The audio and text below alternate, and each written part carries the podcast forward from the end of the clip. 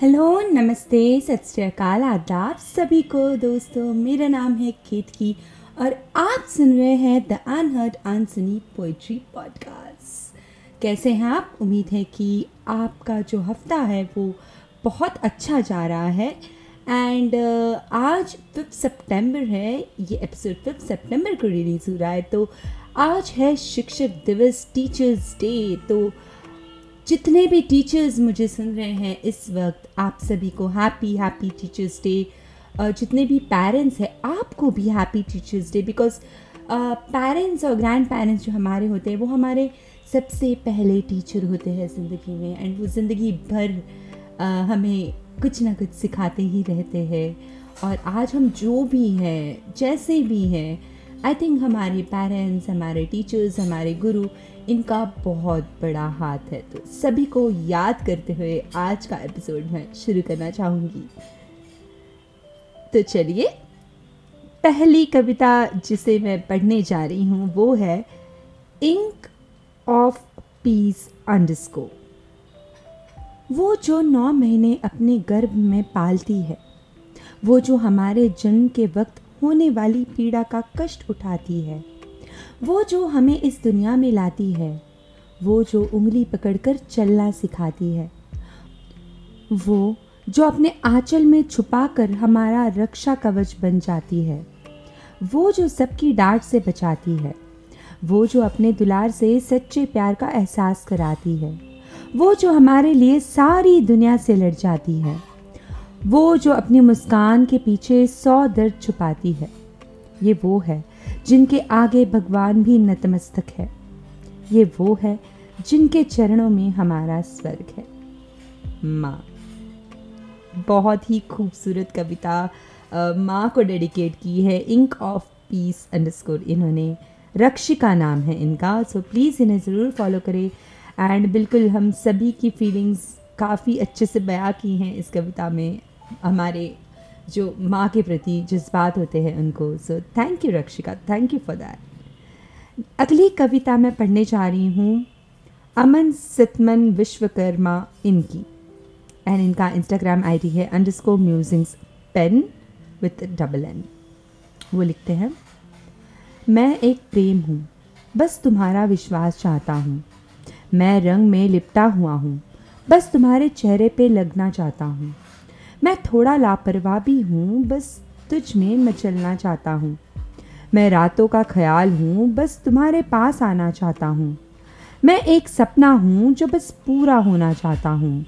मैं उदास हूँ, जो बस मुस्कुराना चाहता हूँ। तुम बिन अधूरा हूँ, बस तुझ में मुकम्मल होना चाहता हूँ। तो ये थे Aman ji. Muse underscore musings pen, इनका आईडी है तो बहुत प्यारे ख्याल है इनके। ज़रूर इन्हें फॉलो कीजिएगा। तो अगले कवि हैं हमारे आशीष, जिनका आईडी है A J dot underscore writes और ये लिखते हैं, कितना आसान होता है ना लड़का होना? कितना आसान होता है ना किसी के सपनों तले खुद को खोना? कितना आसान होता है ना सिर्फ़ आँखों के अंदर रोना? कितना आसान होता है अपने सिवा हर किसी का होना?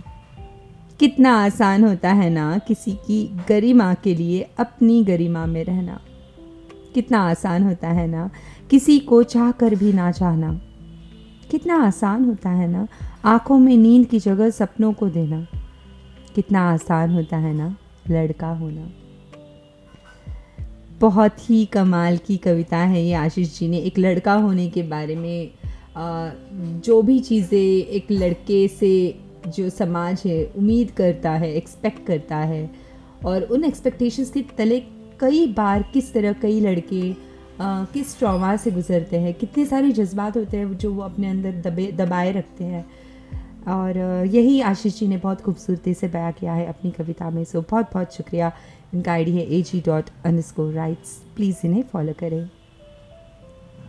और आज की जो आखिरी कविता मैं पढ़ने जा रही हूँ वो है अमित वी एस यू इनकी। ये लिखते हैं, तुझसे कड़वी बातें तो बहुत हो गई। मीठी बातें करने का बहाना हो न सका। तुझसे तर्क वितर्क तो बहुत हो गए, पर माफ़ी मांगने का बहाना हो न सका।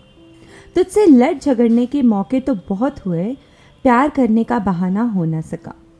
वैसे तू है हमेशा से तो मेरी ही, पर तुझसे रोज़ मिलने का बहाना हो ना सका। अब जो कभी ना कहा, वो आज कह देता हूँ। जो कहने का कभी बहाना हो ना सका।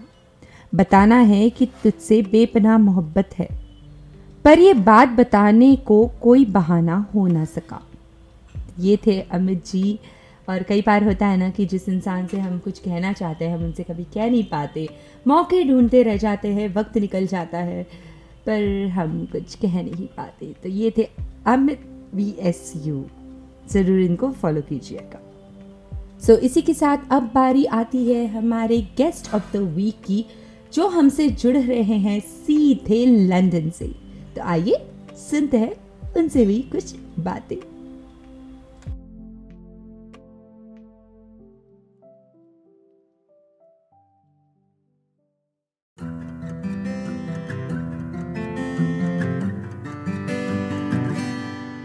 हेलो दोस्तों आपका फिर से एक बार स्वागत है अनहद आंसनी पोइट्री पॉडकास्ट में। और आज मेरे साथ एक बहुत ही खास गेस्ट है जिनका नाम है Aditya. Hi Aditya. Hi Kirti. How are you कैसे हो आप? मैं ठीक हूँ। बहुत एक्साइटेड हूँ आपसे बात करने के लिए।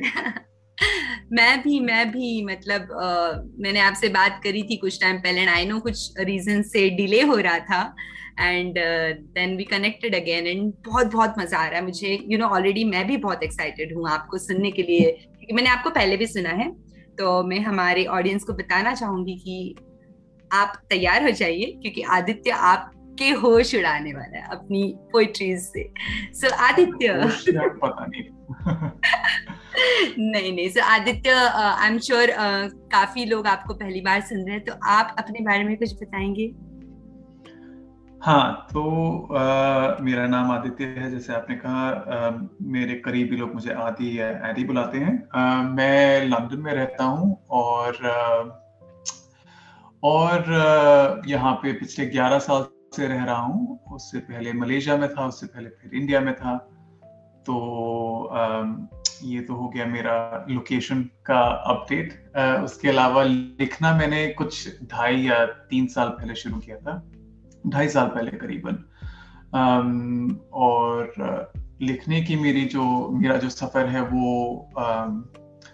मेरे कुछ मतलब बहुत ही मुश्किल मेंटल हेल्थ रीजंस की वजह से शुरू हुआ था।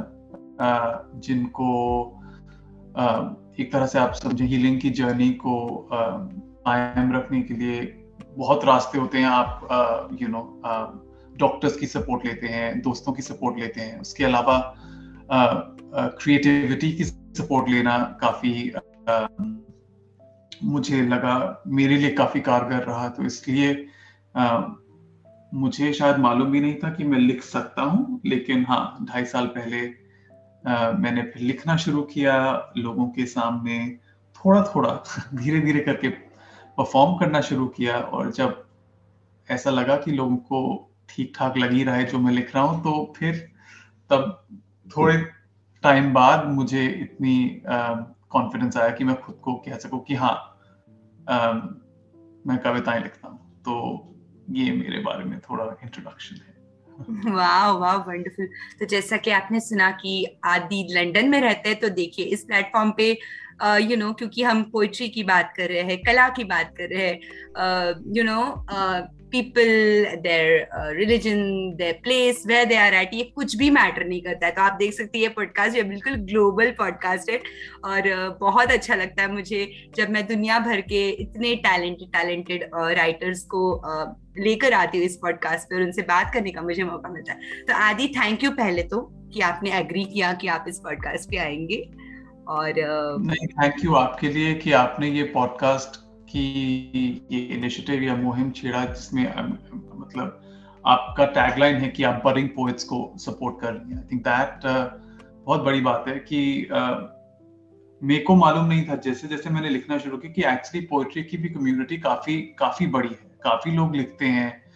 और uh, ये काफ़ी खूबसूरत है कि लोग इंग्लिश में लिखते हैं हिंदी में लिखते हैं उर्दू में लिखते हैं और इंग्लिश में लिखते हैं और मिला के सब कुछ लिखते हैं। तो इस uh, मुझे ऐसा लगता था कि बहुत ही नीच कोई कम्युनिटी होगी पर है इतनी बड़ी कम्युनिटी और उसमें जो बडिंग पोएट्स हैं जो नए हैं जिनके पास शायद इतना कॉन्फिडेंस ना हो मेरे मेरे में भी नहीं है लेकिन उनको अगर आप थोड़ा सा भी आप प्लेटफॉर्म कोई भी मंच देते हैं उसके लिए thank you most welcome very most अच्छा तो आपने दो तीन साल पहले लिखना शुरू किया। क्या उसके पहले हाँ. आपने आपके अंदर पोइट्री के प्रति कोई रुचि थी? या आपने पोइट्री पहले पढ़ी है? या आपके कोई पसंदीदा पोएट्स हैं? ऐसा कुछ? मुझे आ, गानों का गजलों का नज्मों का बहुत शौक था। तो आ, कोई प्रोफेशनली मैंने नहीं परस्यू किया। लेकिन हाँ शौक बहुत ज़्यादा था। आ, बहुत तरह के you know schools of poetry जो होते हैं उसके बारे में जानना तो लाइक यूट्यूब वीडियो से सीखना ये सब मैं बहुत करता था। uh, उसमें फिर यू नो छोटी छोटी बातें uh, उससे सीखने को मिलती थी कि उर्दू पोइट्री में एक दिल्ली का स्कूल है एक अवध का स्कूल है ये सब बातें मुझको बहुत इंटरेस्ट करती थी। तो वैसे ही मैंने अपना शौक बस बरकरार रखा कायम रखा गानों से गाना कोई पसंद आता तो फटाफट उसके मतलब लिरिक्स जाके या तो यूट्यूब में मैं डाउनलोड करूँ। या आ, बस उनको पढ़ता था तो वो मुझको बहुत इंटरेस्टिंग लगता था। उसी से आई थिंक हमेशा से शौक रहा मेरा। आ, पर हाँ और कोई स्पेसिफिक पोएट या कोई शब्दकार या लिरिसिस्ट हाँ मतलब आई थिंक कंटेम्प्रेरी हमारे जनरेशन में तो हम लोग सब मतलब जावेद अख्तर साहब साहब के बहुत बड़े फैंस हैं तो I think that has always inspired me in terms of lyricist की बात की जाए। गुलजार के लिरिक्स हमेशा मुझे बहुत पसंद आए हैं तो कोई भी इंस्टाग्राम पेज हो, कोई भी और भी फ़ैन पेजेस होते हैं इन इन पोएट्स के, उनको मैं ज़रूर फॉलो करता हूँ। तो ये इन्फ्लुएंसेस आई थिंक रहे हैं, और हाँ गाने और गज़लें आई थिंक उनका शौक रहा है तो आई थिंक उनका इन्फ्लुएंस मेरे राइटिंग में थोड़ा पड़ा होगा। वाओ अमेजिंग अमेजिंग तो आपको याद है कि आ, वो मोमेंट या वो दिन या आ, वो जो फीलिंग थी जब आपने आपकी पहली पोयम लिखी थी? हाँ एक्चुअली हाँ ये पूछा नहीं है किसी ने मुझसे। मुझे याद है। आ, क्योंकि मेरी ज़्यादातर जो कविताएँ हैं वो थोड़ी आ, आ, उनका रुझान शुरू में उर्दू की तरफ़ था और फिर धीरे धीरे मैंने हिंदी की भी लिखनी शुरू करी फिर करते करते मिक्स हो गई। तो क्योंकि मुझे बहुत कुछ अच्छा फील नहीं हो रहा था इसलिए मैंने अपने पेन को बयान करने के लिए दर्द को बयान करने के लिए कविताएँ लिखना शुरू किया था। हाँ मुझे याद है आ, कि मेरी पहली कविता मैं किस जज्बात को उस, उस वक्त महसूस कर रहा था और मैंने क्यों लिखी। आ, तो उस समय आ, ये था कि मेरे जो मेरा परिवार है, उनसे मेरा कनेक्शन बहुत ढीला ढीला होके, कम होके टूटने की कगार पे था। तो वो उस तरह के माहौल में जो फीलिंग्स थी मेरे अंदर, उसको व्यक्त करने के लिए मैंने अपनी पहले पहली कविता लिखी थी, जिसका, जिसको मैंने टाइटल दिया था फासला। टू डिपिक्ट अ डिस्टेंस कि ये डिस्टेंस हमारे बीच में आ चुका है।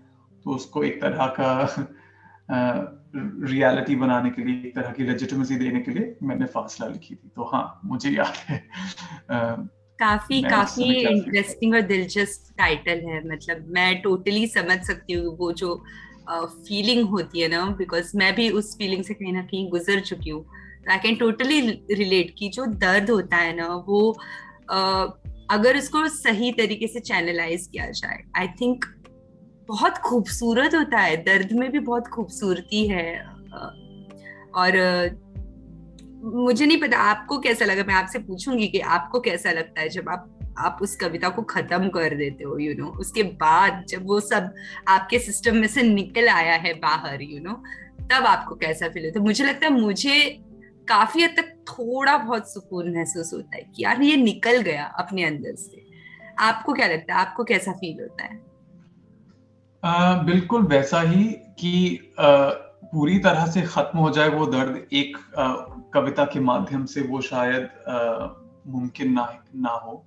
पर हाँ थोड़ा सा, जैसे आपने कहा, थोड़ा सा सुकून मिलता है। एक बार लिख लिया, लिख के निकल के आ गई वो बात आपने यू नो कागज़ पे लिख दी, फिर उसको पढ़ा, पढ़ के दो तीन बार पढ़ने के बाद फिर हाँ ऐसा फिर लगने लग जाता है कि वहाँ से ये नहीं कि एकदम से फिर ठीक फील करने लग जाए आप। वहाँ से आई थिंक सुकून का सफ़र फिर चालू होता है तो हाँ जैसा आपने कहा एग्जैक्टली वही थोड़ा सा सुकून महसूस होता है कि हम्म। लिखा तो आ, फिर अगर कोई दर्द भरी कविता है कोई काफ़ी पेनफुल इंसिडेंट के ऊपर कविता अगर लिखी है तो फिर जिसे कहते हैं मैंने अपने थेरेपी की जर्नी में भी सीखा कि दर्द को भी साथ में पकड़ के अगर बैठ के रखो अपने पास तो क्योंकि वो एकदम से तो जा नहीं सकता।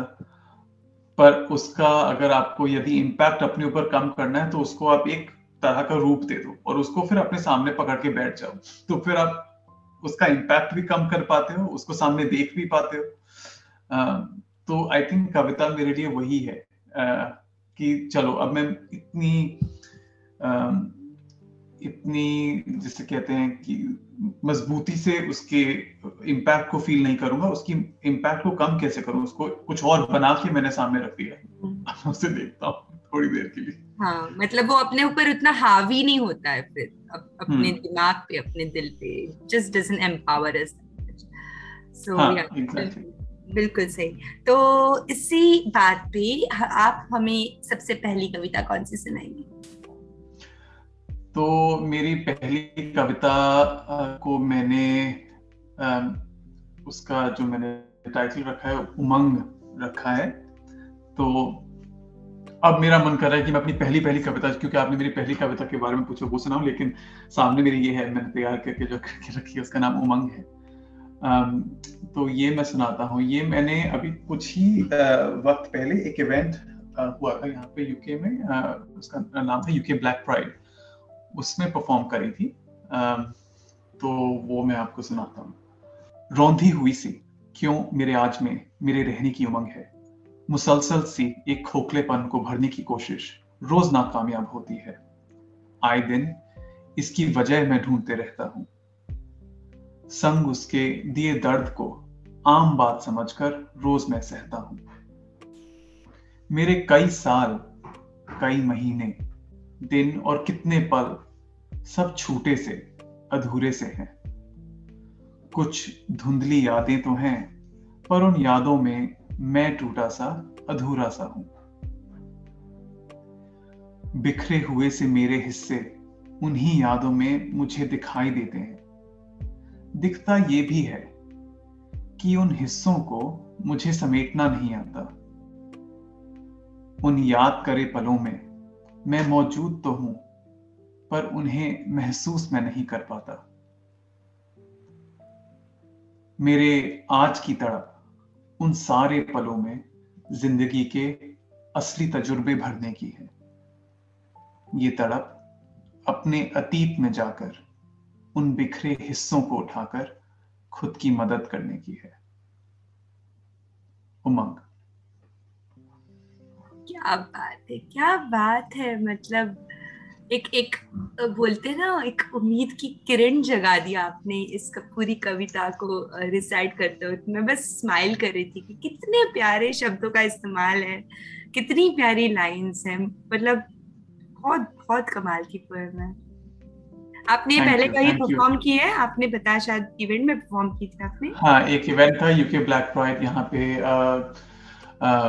पीपल ऑफ़ कलर मतलब जो नॉन वाइट लोग हैं black brown Chinese east Asian उन हमारा जो कलर पीपल ऑफ़ कलर की कम्युनिटी है उसमें उसमें भी एक पर्टिकुलर कम्युनिटी क्वेयर समाज के लोगों की इवेंट इवेंट हुआ था यहाँ पे हमने ऑर्गेनाइज किया था जिसमें उमंग को मैंने परफॉर्म किया था wow. और आपने अभी बहुत इंटरेस्टिंग एक आपने मैंने इस नज़रिए से देखा नहीं आपने कहा उम्मीद की किरण एक्चुअली काफ़ी दर्द भरी कविता है लेकिन हाँ अंत में मैंने जो अंत किया है कि हाँ, अपने अतीत में जाकर उन बिखरे हिस्सों को उठाकर हाँ, मतलब, मदद करने की है बिल्कुल। मैंने वही देखा मैंने बोला ना लास्ट लाइन जो आपने बोली वो इट कॉट माय अटेंशन कि यार हम्म। इतना आपने अपने दर्द को एक्सप्रेस किया है आप आपके जो ट्रॉमा बोल सकते हैं या जो जो कॉन्फ्लिक्ट्स आपके अंदर से आप गुजर रहे थे एंड उसके बावजूद आपने जो लास्ट में कहा ना I think that creates a lot of impact बहुत इम्पैक्टफुल लाइन है वो. So I I really look at it in in a hopeful manner कि यार कुछ भी हो जाए ना there there would be light at the end of the tunnel कहीं ना कहीं से तो आपको वो रोशनी की किरण दिखेगी यू you नो know? बस थोड़ा आपको शायद सब्र रखना पड़ेगा या थोड़ा hmm. हिम्मत रखनी पड़ेगी। And yeah I think that's what I look that perceived it as so yeah thank you thank you thank you किसी से अगर आप अपने यू नो नज्मों और कविताओं के माध्यम से कनेक्ट कर पाए दैट इन इटसेल्फ एक बहुत बड़ा प्रेजेंट है। Thank you most welcome most welcome अच्छा कोई ऐसे आप आप आ, ने कोई ऐसा इंसिडेंस हुआ है कि आपने कोई पोएम लिखी है ना? और फिर उसको देखकर आप खुद ही हंस पड़े हो कि मैंने क्या लिखा एंड देन आपने उसको एडिट किया क्योंकि मेरी बहुत खराब आदत है। मैं मेरी पोएम्स को ज़्यादा एडिट नहीं करती। मुझे बहुत आलस आता है कि मैं दस बार पढ़ू पोएम को उसमें दस बार चेंजेस करूँ। मुझसे नहीं होता है। तो एनीथिंग लाइक दैट जब आप लिखने बैठते हो एनीथिंग लाइक दैट मैं भी एडिट नहीं करता हूँ अपनी पोएम मुझे भी um, आप आलस कह लीजिए आलस आता है कि इतनी मेहनत करके लिखी है मैं इसको एडिट नहीं करूँगा क्योंकि जो लिखा है वो उस वक्त के हिसाब से एकदम सही है। तो फिर मैं इसको बदलूं क्यों? Um, फिर उसको जैसे आज मैंने एक पोएम आपके पॉडकास्ट में परफॉर्म करी फिर थोड़ा अगर मैं किसी इवेंट में परफॉर्म कर जब मैं कहीं किसी के सामने उसको प्रस्तुत करता हूँ फिर मुझे लगता है अरे इस शब्द को अगर मैं किसी और शब्द से अगर रिप्लेस कर दूँ तो शायद बेहतर रहेगा। तो हाँ उस हिसाब से बहुत कम ऐसे कोई आ, आ, मौके होंगे कि मैंने अपने कविताएँ बदली होंगी क्योंकि मुझे भी बहुत बहुत आलस आता है मैं नहीं बदल सकता अपनी कल्पना कि। हाँ मैंने एक्चुअली सुना है कई बार कई फोरम्स में कि लोग कहते हैं कि हाँ आ, बहुत लोग एडिट बहुत ज़्यादा करते हैं। नहीं मैं नहीं कर सकता। मेहनत से तो पहले कविता लिखो फिर उसके बाद उसको एडिट करो मुझसे नहीं हो सकता। नहीं मैंने भी लाइक जैसे पोइट्री वर्कशॉप्स वगैरह होते हैं ना तो मैंने भी काफ़ी लोगों को सुना है कि वो कहते हैं कि आपके जो शब्द है उनको थोड़ा मैरिनेट होने दो उनको थोड़ा सेटल होने दो एकदम से मत करो uh, मतलब हम्म। ठीक है उनका वो तरीका होगा बट मुझे ऐसा लगता है ना कि जो जब हम लिखते हैं वो ऑथेंटिक फीलिंग्स होते हैं उस पल जो आप फील कर रहे हो है ना तो बाद में फिर वो आ, वो आपका दिमाग बीच में आ जाता है कि वो आप टेक्निकल हो जाते हो थोड़ा सा yes, yes. तो वो मुझे लगता है इसलिए मतलब हाँ थोड़ा बहुत मुझे ग्रामेटिकल अगर दिखता है कि अरे ये सेंटेंस मैंने गलत लिखा है तो मैं उसको ज़रूर ग्रामेटिकल चेंजेस कर लूँगी बट जो मेन कोर हम्म। होता है उसका जो दिल होता है उस कविता का आई वुडंट वांट वो नहीं I fully resonate with you हाँ ग्रामर वगैरह हाँ मैंने सही करी है एक दो शब्द को मतलब प्लेसमेंट उसका बदला होगा या उसको रिप्लेस किया होगा ताकि वो थोड़ा सीमलेस हो जाए लाइन। लेकिन उसको बदल के बहुत ज़्यादा तरीके से कैंची की तरह कैंची नहीं चलाता मैं अपनी कविता मेरे पास तो आसपास जैसे आपने शायद मेरे प्रीवियस एपिसोड्स में भी सुना होगा मैं लाइक कभी कभी बहुत सारा काटा पीटी कर देती हूँ उस पे। लाइक रफ में जब मैं लिखती हूँ तो बहुत सारी काटा पीटी हो जाती है लिखते वक्त।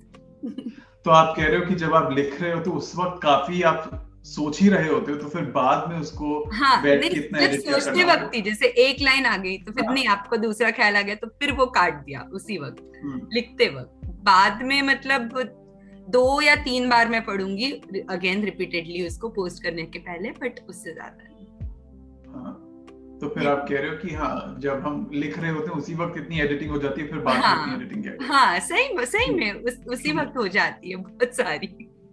इसलिए मैं पेंसिल ही यूज़ करती हूँ। मैं तो पेन भी नहीं यूज़ करती पेंसिल इरेज करो वापस लिखो।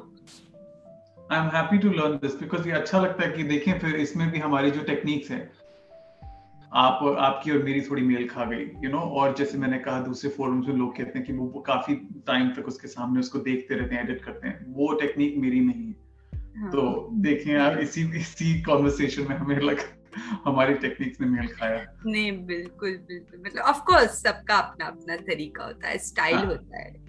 बट मुझे बहुत अच्छा लगता है जब कोई अपने स्टाइल में नरेट करता है। जैसे अभी आपने नरेट की आपकी अपनी स्टाइल है।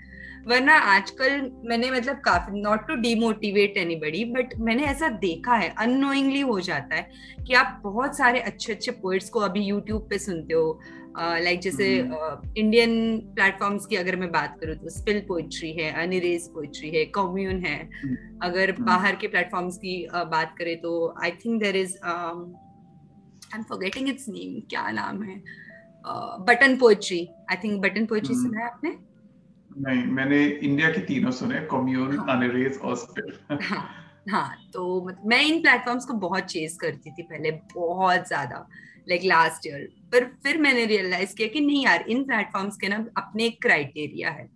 उनका एक सेट हम्म। क्या बोलते हैं उसको?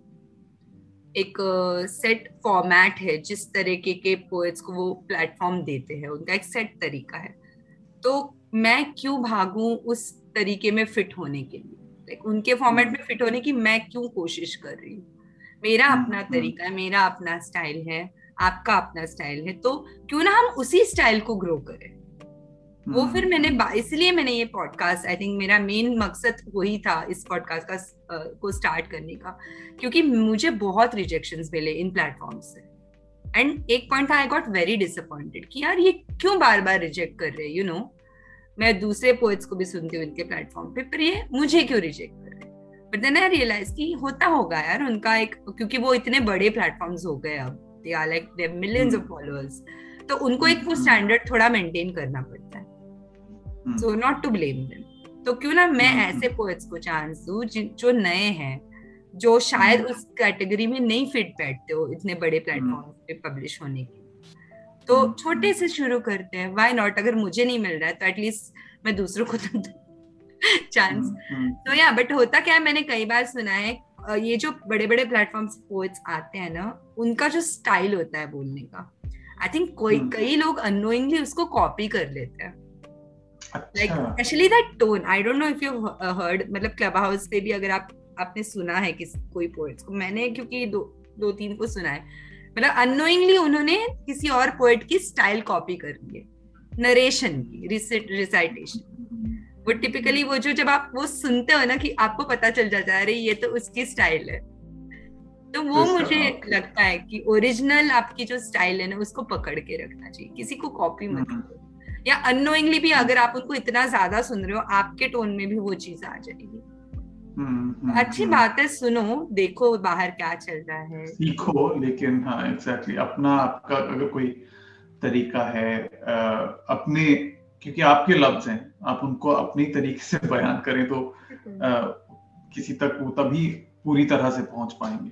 हम्म। आ, ये लेकिन बहुत ही बहुत ही मज़े की बात आपने कही किया ऐसे भी हो रहा है कि मतलब मुझे ऐसा रियलाइज़ हुआ क्योंकि मैंने भी हम्म। सुना है ना इन इन प्लेटफॉर्म्स पे मैंने भी काफ़ी पोएट्स को सुना है काफ़ी पोएट्स को जानती हूँ जैसे अमनदीप है देन देयर इज़ क्या नाम है उनका मैं नाम भूल रही साइनी साइनी नाम है? आई एम नॉट श्योर पर इन hmm, लोगों का साइनी को मैंने सुना है हाँ। हाँ साइनी या जो आई थिंक डिज्नी में भी वर्क कर चुकी है डिज्नी चैनल सो या इनके तरीके वो सुनकर समझ में आता है कि अरे ये तो इनका स्टाइल है यू नो बोलने का। वो स्पेशली जो टोन में अप डाउन लेते हैं जो हाई वॉइस लो वॉइस लेते हैं कहाँ लेते हैं वो जो सुर में जो कोई सेंटेंस बोलते हैं वो समझ में आ जाता है कि अरे ये तो उनकी स्टाइल है। अब मैं अपने कान खुले रखूँगा अगली बार मैं और सुनूँगा। या आई मीन मैं पोएट्री पढ़ती कम हूँ although I am ashamed to say this मुझे शर्म आती है बोलने में कि मैं पढ़ती कम हूँ बट सुनती बहुत हूँ। लाइक like, मुझे सुनना अच्छा लगता है पोएट्री काफ़ी। और उसी उसी सेम स्पिरिट में मैं अगर कहूँ तो मेरा भी यही है। किताबें मैंने भले ही ले ली हूँ मतलब दो जखनामा ले ली सीखने के लिए कि मंटो ने गालिब से क्या कहा गालिब ने मंटो से क्या कहा? ठीक है बट पढ़ने में मुझे कोई पढ़ के सुना दे। अगर कोई आ, मैं मेरे लिए सबसे मज़ेदार ऐप या प्लेटफॉर्म या फॉर्मेट वो रहेगा कि कोई पढ़ के वो किताबें मुझे सुना दे। ऑडियो बुक्स में शायद वो किताबें मिलना मुश्किल है। ऑडियो बुक्स में मैंने ट्राई नहीं किया ट्राई करना चाहिए। हाँ तो आई थिंक कविताओं को कोई पढ़ के अगर ऑडियो बुक्स में सुना दे उनका कोई तर्जुमा करके मुझे बता दे वो मुझे बहुत अच्छा इसलिए वीडियो कंटेंट या ऑडियो कंटेंट यूट्यूब पे या क्लब हाउस पे आ, सुनने एकदम आपकी तरह हम्म। उससे मेर, मेरी लर्निंग वैसे होती है चाहूँ तो हाँ मैं शायद और पढ़ सकता हूँ किताबें खरीद हाँ। के लेकिन वहाँ से मेरी आई थिंक लर्निंग कम होती है हाँ। मैं वहाँ तक अभी पहुँचा नहीं या मैंने भी आज तक मुझे नहीं लगता मैंने आ, मेरी खुद की पोइट्रीज जिस बुक में पब्लिश हुए उस बुक के अलावा कोई बुक खरीदी है? So like last last year lockdown में लाइक like, बहुत सारे लोग आई थिंक इंस्टाग्राम पे अभी भी आते हैं मैसेज कि आपको एंथोलॉजी का पार्ट बनना है क्या? डेढ़ सौ रुपए दो सौ रुपए ऐसे में। तो मैंने शुरू में तो किए दो तीन एंथोलॉजीज में बट फिर मुझे लगा वर्थ इट नहीं है यार। आप hmm. मतलब मैंने एक बुक के लिए तो हज़ार रुपए तक दिए। सिर्फ़ एक पोएम पब्लिश करने के लिए उस बुक में। तो हम्म। मैंने कहा यार वर्थ इट नहीं है दो तीन बार कर लिया। पर उन्होंने ये भी बोला था कि हम आपको रॉयल्टी में से कुछ शेयर देंगे ये वो। बट बिकॉज़ ऑफ़ कोविड इतने सेल्स हुई नहीं तो उनका फिर ईमेल आ गया कि आपको सिर्फ़ पैंतीस रुपए मिल रहे अभी तो आप रुकना चाहो तो थोड़ा रुक जाइए। मैंने कहा यार आप दोगे चलेगा। और मतलब आई डोंट नो मतलब कुछ सारे लोग जेन्युइन नहीं होते ऐसे एंथोलॉजी हम्म, हम्म। तो फिर ऐसे में ना मैंने लास्ट ईयर मेरी खुद की बुक ही पब्लिश कर दी। I published my own poetry book last year and yeah वो एक सॉर्ट ऑफ़ अचीवमेंट था। ऑल दो सेल्स नहीं हुए इतने बट uh, हाँ मैं बस प्लग इन करूँगी। ऑल दो आई नो आदि आदि आज गेस्ट है बट मैं मेरी बुक का नाम बताना चाहूँगी। आप करें। So it's born in lockdown title है बुक का। And it has I think around 50 to 60 poems in it साठ कविताएँ लिखना भी एक तो वही अचीवमेंट है फिर आपने उसको पब्लिश करवाया। अरे नहीं आप अगर मेरे आप अगर मेरे इंस्टाग्राम पे देखोगे मेरे पंद्रह सौ से ऊपर पोस्ट है। पर हाँ. मुझे खुद को नहीं पता क्या है वो पंद्रह सौ पोस्ट इंस्टाग्राम मैंने आपको देखा है तो उसमें आ, आपने इंट्रोड्यूस किया था ना मुझे हिंदी के हाइको का कॉन्सेप्ट हाँ राइट आई थिंक किसी रूम में बोला था हाँ, तो मुझे याद है फिर आपने भेजी थी मुझे हिंदी की हाइक हाँ. बहुत देखें कितना ही खूबसूरत कॉन्सेप्ट आपने कहा कि अच्छा अगर जापानीज हो सकता तो हिंदी में क्यों नहीं हो सकता? हाँ मतलब ये थोड़े से खुरापत दिमाग में चलती रहती है कुछ ना कुछ यू नो हम क्रिएटिव लोग होते ही ऐसे शांत नहीं रहता दिमाग को। नहीं बिल्कुल भी नहीं। या चलो इसी बात पे एक और पोएम हो जाए आपकी। um, दूसरी पोएम भी uh, uh, मैंने शायद आपने शायद पहले कहीं सुनी होगी लेकिन ये मैं सुनाता हूँ। ये मैंने कहीं भी एक्चुअली अभी तक परफॉर्म uh, या नहीं किसी बड़े मंच में परफॉर्म नहीं करी है, लेकिन हाँ क्लब हाउस में ज़रूर एक दफ़ा या दो दफ़ा पढ़ी होगी। इसका, इसको मैंने टाइटल दिया है पारदर्शिता। एक तरह से ट्रांसपेरेंट लिविंग ये शायद आपने सुनी है, मुझे लगता है कि तो सुनिएगा।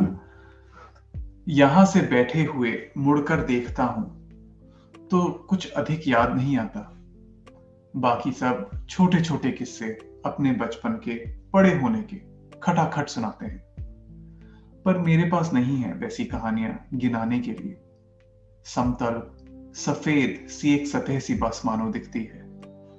क्या भाग्य ने मेरी कहानी ऐसी ही लिख दी है? अनकहे से नियम बंध गए थे मुझसे मेरे जन्म के साथ। आज अपने कमाए स्वाभिमान से करता हूँ खुद को उन्हीं नियमों से आज़ाद। ये कौन से, कैसे थे नियम? जिनको मानकर खुद से ही घिन मुझे आती थी। जिनको मानकर दिन पर दिन खुद से ही झूठ में बोलता था। उन झूठे क्षणों में अस्तित्व को अपने कुचल पीस कर विष में घोलता था। पारदर्शिता के थे ये नियम, और केवल नियम मात्र नहीं, मेरे पूर्ण जीवन जीवित अवस्था को दर्शाते हैं ये। जीवन का व्यंग ऐसा कि सामाजिक दृष्टिकोण की पारदर्शिता को ही मैंने अपनाया हुआ था। गौरव का यह विशेष अधिकार बाकी सबको किसने जन्म से दिलाया हुआ था? पूरा जीवन ही था जब पारदर्शी तो इसके किस्से कहानियों में रंग में कैसे भरूं? गौरव के साथ तो दफन हुई है मेरी आशाएँ, मेरा अस्तित्व और मेरी आत्मा। क्या जीना मैं फिर से शुरू करूँ? बस। क्या बात है। वो जो लाइन आपने बोली थी आ, क्या? सफ़ेद कुछ आई थिंक जो आपका जीवन है उसके बारे में शायद आपने कुछ लाइन बोली थी। समतल सफ़ेद सी एक सतह सी बस मानो दिखती है। क्या भाग्य ने मेरी कहानी ऐसी ही लिखती है? बिल्कुल बिल्कुल मतलब गूज़बम्स आ रहे मुझे यहाँ पे सुन के। ये स्ट्रॉन्ग इमोशंस है लाइक हाँ। ये बहुत ज़्यादा दर्द भरे कुछ आ, कुछ वक्त गुजरा था मेरा। ये उस तरह से निकल के आ गया है। आ, तो इसमें कहीं थोड़ा थोड़ा सा आई थिंक आक्रोश भी है। आ, कहीं पे दर्द तो है ही पर ये आई थिंक एक तरह से अगर मैं भी अपनी कविताओं की एंथोलॉजी करूँ तो ये मेरी पूरा सफ़र है मेंटल हेल्थ का।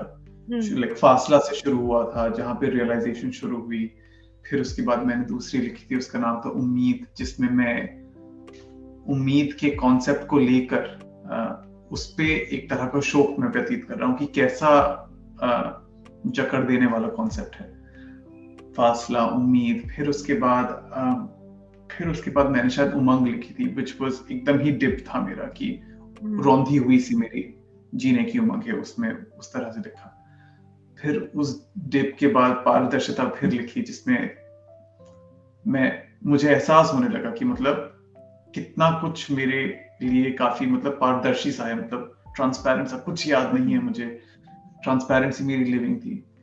लेकिन थोड़ा यहाँ से फिर आक्रोश शुरू हुआ तो फिर उसके बाद उसमें इसके बाद लिखी मैंने उसका नाम था शोक।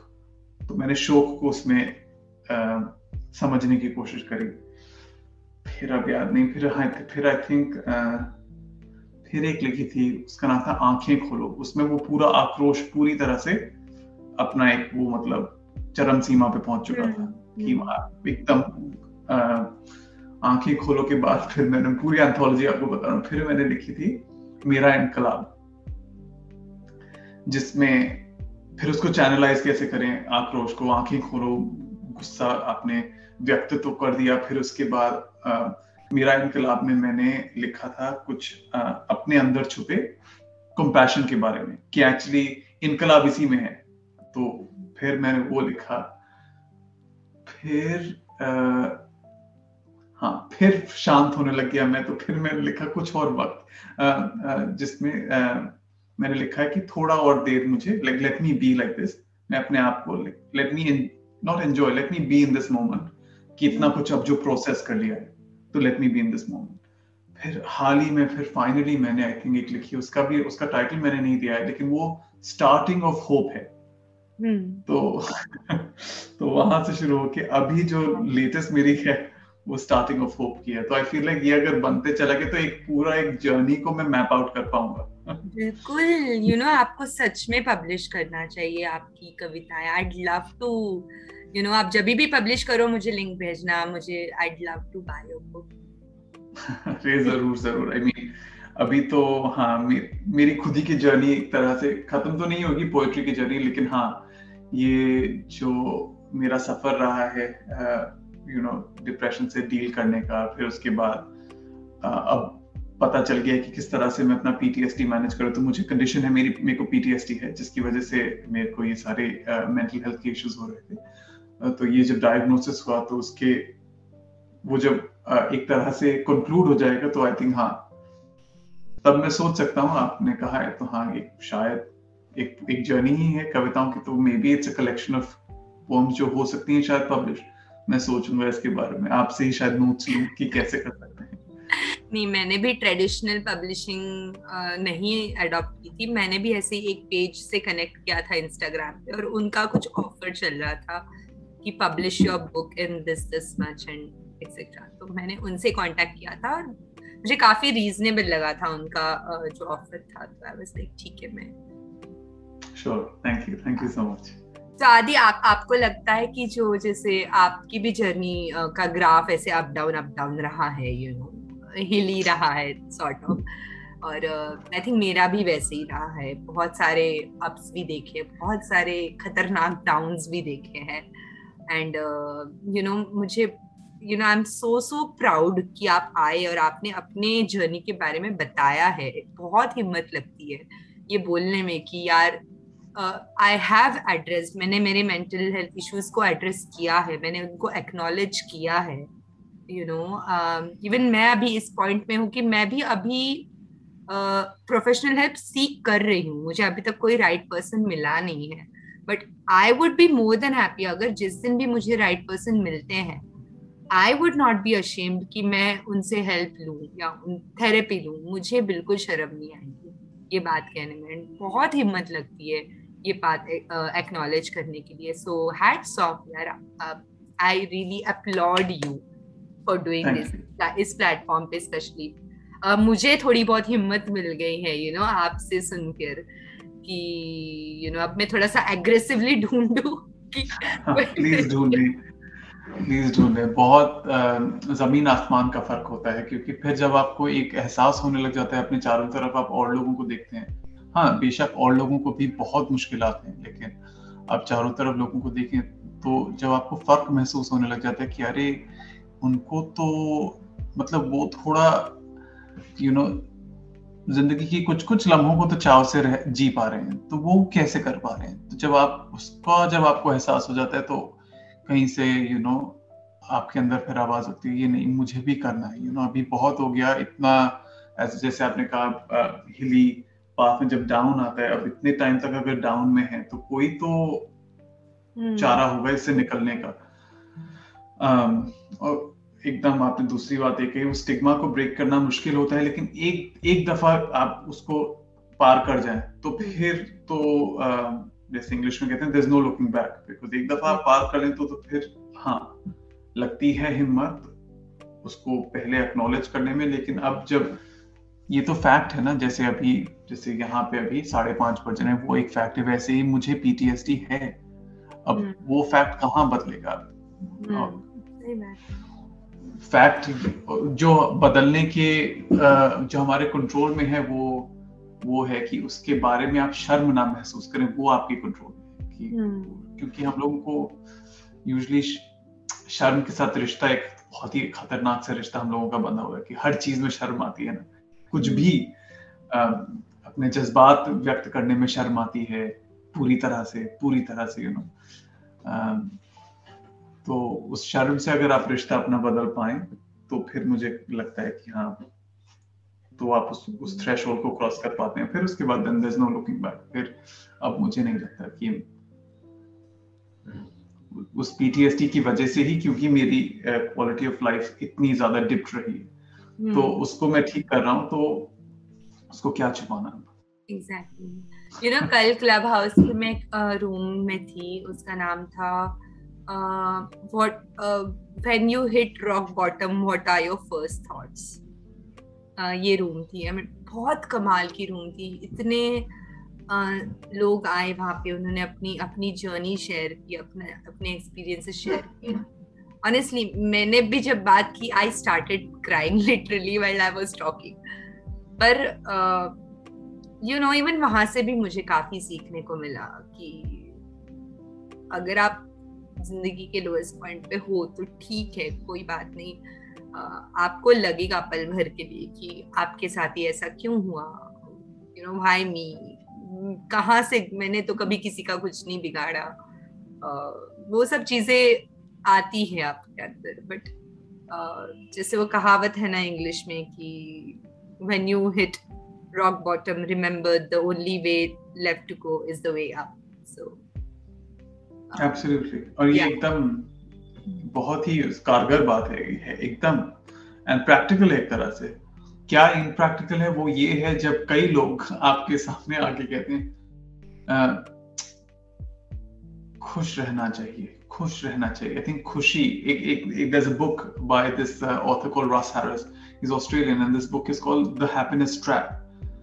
जो एक्चुअली हाँ when I catch up with friends काफ़ी अरसे बाद किसी से अगर बात करो तो कोई अगर पूछता है are you happy I just respond no कि मैं क्यों झूठ क्यों बोलूँ क्योंकि ये हम एक ट्रैप में हैं हम फंसे हुए happiness is a trap in my opinion my humble opinion i think peace is something is जो सब अटेन करना चाहते हैं हैप्पीनेस तो एकदम ही एक ट्रैप है बहुत लोगों को अगर आप अपने दिल की बात कहें और फिर आगे से वो कहें कि नहीं खुश रहना चाहिए खुश रहना सीखो। उससे ज़्यादा इनप्रैक्टिकल बात मुझे और कुछ नहीं लगती। प्रैक्टिकल ये है कि आप आप जैसे आपने कहा ना when you hit rock bottom the only way is the way up. That's practical. That is practical thing to say कोई अगर आपके पास अगर कहे कि I have hit rock bottom ये इससे इसके आगे मुझे बहुत डार्कनेस दिखती है तो फिर आप उसको भी ये कहो कि हाँ अब शायद यहाँ से उभर सकते हो शायद। इंस्टेड कि आप उसको कहो नहीं। खुश रहना सीखो यार। तो हाँ आपने भी अगर क्लब हाउस पे या कहीं किसी भी फोरम पे अगर अपनी फीलिंग्स शेयर करिए वो खुद अपने आप में सराहनीय है कि आप कर पाए। काफ़ी उसमें वो लगता है कॉन्फिडेंस लगता है कि आप कहीं शेयर करें तो आपने शेयर किया। ये भी एक तरह की शुरुआत है। एक तरह की प्रोफेशनल नहीं एक तरह की थेरेपी अपने आप में ही है कि आप दूसरों से शेयर कर पाए उनको बता पाए बिना इस डर के कि सामने वाला आपको जज करेगा कि नहीं। या तो एक और पोएम हो जाए? हाँ एक और मैं रिसाइट करता हूँ जो थोड़ी जिससे मैंने कहा ना कि पूरी एंथोलॉजी आपको सुना दी एक तरह की मेरी पर्सनल मेरे खुद के सफ़र की जो एंथोलॉजी उसके उसमें जो हाल ही में इलेवेंथ जुलाई को इनफैक्ट मैंने लिखी है। और ये डिजिटल भी नहीं है, अभी हैंड रिटन ही है मेरी डायरी में तो इसमें उम्मीद की किरण दिखना जब शुरू हो जाती है तो उसको मैं अपने शब्दों में मैंने कैसे बयान किया है, मैं वो सुनाता हूँ। ठहराव से मिले सुकून को जरा सा अभी महसूस किया मैंने। ये लम्हा रुक जाए बस किसी तरह। खुद को लगा मैं ये कहने। मेरे पास कुछ देर सुकून के लम्हे ठहर के थम जाएँ, ऐसी इनकी फितरत कहाँ। पर फिर किसी मोड़ पर होगी मुलाकात, नई मुश्किलों का रास्ता खत्म होता है जहाँ। ऐसी उम्मीद का एहसास भी होना मेरा खुद के लिए एक खूबसूरत तोहफे जैसा है। कहीं ये मज़ाक तो नहीं कि सामने रखा घड़ा दिखता मुझे अब आधा भरा सा है? इससे पहले कि इस लम्हे को नामुमकिन मैं करार दूँ, फिर ढेर सारे सवाल मुझे घेर लें। चलो मिलकर इस उम्मीद की नई सी मिली आग में, थोड़ा घी, थोड़ी सी उखी लकड़ी फेंक दें।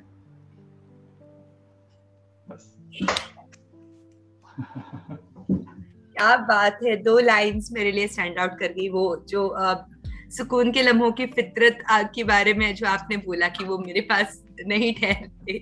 एक वो एक वो लाइन बहुत कमाल की थी और एक वो घड़े वाली जो आधा भरा हाँ। घड़ा वाली जो लाइन है। माइंड ब्लोइंग कमाल के लिखते हो आदि आप सच में। और ट्रस्ट मी आप बहुत मॉडेस्ट हो रहे थे कि आपको हिंदी नहीं आती। आपकी हिंदी मुझसे लाख गुना अच्छी है। हाँ हाँ मतलब आ, शुद्ध हिंदी में शायद मैं नहीं बोल पाता लेकिन हाँ हम लोग हम लोग जिस जनरेशन से हम लोग तो मिक्स करके बोलते हैं ना हिंदी उर्दू हिंदुस्तानी बोलते हैं। तो हाँ आई थिंक बहुत ज़्यादा लगाव है मुझे भाषाओं से बहुत ज़्यादा और हिंदी और उर्दू से तो, तो शदीद किस्म का मुझे लगाव है। और मैं चाहता हूँ और अच्छा बोल पाऊँ इन भाषाओं में, लेकिन हाँ बहुत अच्छी तरह से अभी भी नहीं बोल पाता। बीच बीच में जैसे अंग्रेज़ी के शब्द इस्तेमाल करने की ज़रूरत पड़ती है मुझे। वहीं पे इसलिए मैंने कहा होगा आपसे कि उस तरह से मैं बोलना शायद चाहता हूँ, जहाँ पे ज़रूरत ही ना पड़े कि किसी भी अंग्रेज़ी के शब्द को प्रयोग करने की। लेकिन अभी भी पड़ती है तो हाँ। मैं वो, मैं बहुत खुश हूँ कि मुझे ये रियलाइजेशन हुआ। देखिए अभी रियलाइजेशन क्या बोलते हैं हिंदी या उर्दू में मुझे नहीं इस इस इसकी वजह से मुझे थोड़ा दुख होता है। एहसास एहसास। हाँ ये मुझे रियल एहसास एहसास हुआ कह सकते हैं। हाँ एहसास हुआ कि अच्छे लोग तो हैं ही। और सबसे बड़ी खुशी मुझे क्लब हाउस से ये होती है कि उसका क्लब हाउस काफ़ी जिसे कहते हैं एडिक्टिव सा ऐप है। लेकिन एक तोहफा जो क्लब हाउस ने मुझे दिया वो ये कि मुझे एक्चुअली इंडिया में, भारत से, मेरे मेरे मेरे अपने लोगों से, वापस से जुड़ने का मौका दिया। ये मेरे लिए सबसे बड़ा तोहफा इस ऐप का ये था। क्योंकि जैसे मैंने कहा, मेरी पहली कविता इस इस इस कारण से मैंने लिखी थी कि मेरा, मेरे परिवार से रिश्ता टूट रहा था। तो फिर जब वहाँ से टूट जाए तो फिर आप कहाँ से अपने जड़ों से आप कैसे फिर जुड़ सकते हैं? तो भाषा के थ्रू जुड़ सकते हैं हाँ ठीक है लेकिन उसको फिर उसको मैं अमल कैसे करूँ? और नए नए नए जमाने के नए तौर में ऐप के थ्रू अमल होता है तो क्लब हाउस के थ्रू वो मुझे कनेक्शन जो मिला वो जैसे आपने कहा अच्छे लोग और जो आप आपसे सेम तरह उसी तरह से आपसे कनेक्ट कर पाए जिस तरह से आप चाहते हैं वो जेन्यून तरीके से वो तो डेफिनेटली क्लब हाउस ने हाँ, तो आप मुझे अपनी अच्छा तीसरी कविता सुना दी क्या आपने मुझे ऐसा लग रहा है मैंने आपको सुनाई नहीं अभी तक कुछ ज़्यादा। हाँ मैंने तीसरी कविता सुना दी। मैं और सुना सकता हूँ अगर आपके आपके पास वक्त हो तो। मैं हाँ। आपके लिए गेम लाई हूँ तो मे भी आप हाँ. उसमें कुछ क्रिएटिव कर सकते हो। चले ठीक है? ओके हम्म। तो मैं आपको पाँच शब्द दूँगी ठीक है? मुझे पहले ढूंढ लेने तो मैंने शब्द कहाँ लिखे? मैंने कहीं तो लिखे थे। अब मुझे वो पेज ढूंढना पड़ेगा। हाय राम। हाँ मिल गया मिल गया। ओके सो पाँच शब्द हैं मेरे पास। तो हर एक शब्द के लिए आपको कुछ एक अच्छी सी पोएटिक लाइन सुनानी हाँ। ठीक है। तो पहला शब्द है बारिश। हाँ सोचना पड़ेगा थोड़ा। या अगर आप चाहो तो मैं आपको पाँचों वर्ड बताऊँ अगर आपको पाँचों का कॉम्बिनेशन बना के कुछ हाँ आप ऐसा कर सकते हैं आप पाँचों वर्ड बताइए मुझे और फिर उसमें से जितने में से पंक्तियाँ बन पाए दो में शायद बन पाए वो मैं आपको रिस्पॉन्स में बताता हूँ ठीक है तो मेरे पाँच शब्द है बारिश हम्म। दिल ख्याल तुम हम्म। मैं हाँ इसमें से मैं चुनूँगा ख्याल को और बारिश को शायद और उसमें तुम और मैं भी शुमार हो ही जाएँगे बिकॉज़ वो तो देखें अब मैं शायद बना पाऊँ कुछ दो लाइनें आपके लिए। प्रेशर में कविता लिखना ये तो कभी मैंने सोचा नहीं बहुत ही इंटरेस्टिंग क्रिएटिव चैलेंज है ये। कोई बात नहीं। हर कोई चीज़ पहली बार होती है कभी ना कभी। बिल्कुल। दोस्तों ये खामोशी भी बड़ी प्यारी लगती है। अगर आपको इस खामोशी से कुछ इंस्पिरेशन मिल रही है तो आप भी हमारे साथ लिख सकते हैं। चलें कुछ बनाया तो है। अब ये आ, आपको पसंद आया या नहीं? दो पंक्तियाँ बनाई। बिल्कुल बिल्कुल। इरशाद। मैंने लिखा है, वही बारिश का पानी, वही बारिश का पानी, गिरता उधर भी है, इधर भी। इस लंबे सफ़र पर मैं आज जो चल चुका हूँ। ख्यालों में सिर्फ़ देखता हूँ, तुम्हें मैं देखता हूँ जिधर भी। बारिश इधर भी है, उधर भी है, ख्यालों में मैं तुम्हें देखता हूँ। देखता हूँ मैं जिधर भी तो मतलब इस लंबे सफ़र पे मैं चल चल जो पड़ा हूँ दिखाई मुझे दे तुम मुझे दिखाई देते देते हो देखता हूँ मैं जिधर भी। समथिंग लाइक दैट तो ये दो पंक्तियाँ मैंने आपके सारे शब्दों को मिला के लिखी ये वेरी गुड कॉन्ग्रेचुलेशन ये वर्चुअल अवार्ड मेरी तरफ़ से आपके thank you thank you thank you अब मैं इसको फिनेस करके आपको डीएम ज़रूर करूँगा ताकि आपके पास रहे। बिल्कुल बिल्कुल। My pleasure my pleasure so thank you Adi. आपने अपना समय दिया to this podcast to this episode and मुझे बहुत मज़ा आया आपसे बात करके। एंड यू नो आपको जान के इतने करीब से। सो so, क्या मैं बहुत बहुत खुश हूँ। आई एम श्योर लिसनर्स को भी काफ़ी मज़ा आया होगा सुन के। Thank you thank you so much thank you so much मुझे आपने बुलाया। आपसे मैं कनेक्ट हो पाया। जैसे हमने कहा कि क्लब हाउस में कुछ तो है पॉजिटिव तो उसके थ्रू अगर हम कनेक्ट हो पाए वो आ, मेरी खुश नसीबी है। थैंक यू सो मच आपने मुझे यहाँ बुलाया और अपने पॉडकास्ट में शामिल किया। और राइट सो जाने के पहले क्या आप आ, हमारे दोस्तों को आपका सोशल मीडिया हैंडल या कुछ बताना चाहेंगे जहाँ पे वो आपसे कनेक्ट हो सकते हैं आपकी पोएट्री पढ़ सकते हैं? हाँ तो आ, मैंने बस अभी कुछ ही देर पहले अपना पोएम्स को अपने खुद के पर्सनल अकाउंट पे पब्लिश करना शुरू किया है। मेरा नाम ही है आदित्य सिन्हा नाइनटी करके मेरा हैंडल है इंस्टाग्राम पे। और एक ही जगह पे अभी मैं पोस्ट करता हूँ। बहुत ही इनकंसिस्टेंटली पोस्ट करता हूँ। लेकिन उम्मीद मेरी ये है कि वो कंसिस्टेंसी में बदल जाएगा। तो हाँ आदित्य सिन्हा नाइनटी पे मैं मेरी पोम्स मैंने डालनी अभी शुरू करी है।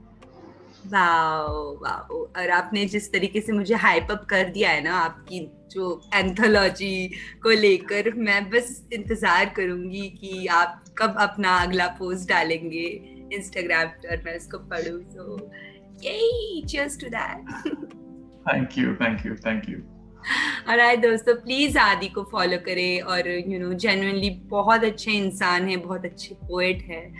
एंड uh, मज़ा आ जाएगा आपको उनसे बात करके और उनको सुन के भी। So please do follow Adi thank you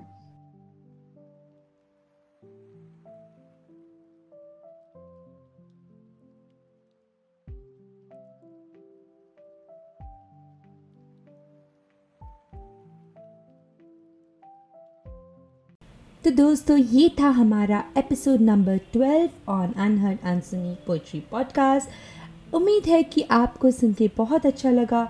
आपका जो भी फीडबैक हो, आप मुझे डीएम कर सकते हैं इंस्टाग्राम पर spoken underscore by underscore heart इस पे।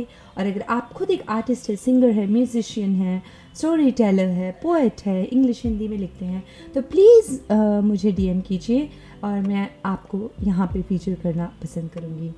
एंड उसी के साथ उम्मीद करती हूँ आपका जो हफ़्ता है बहुत खूबसूरत रहे, बहुत अच्छा रहे।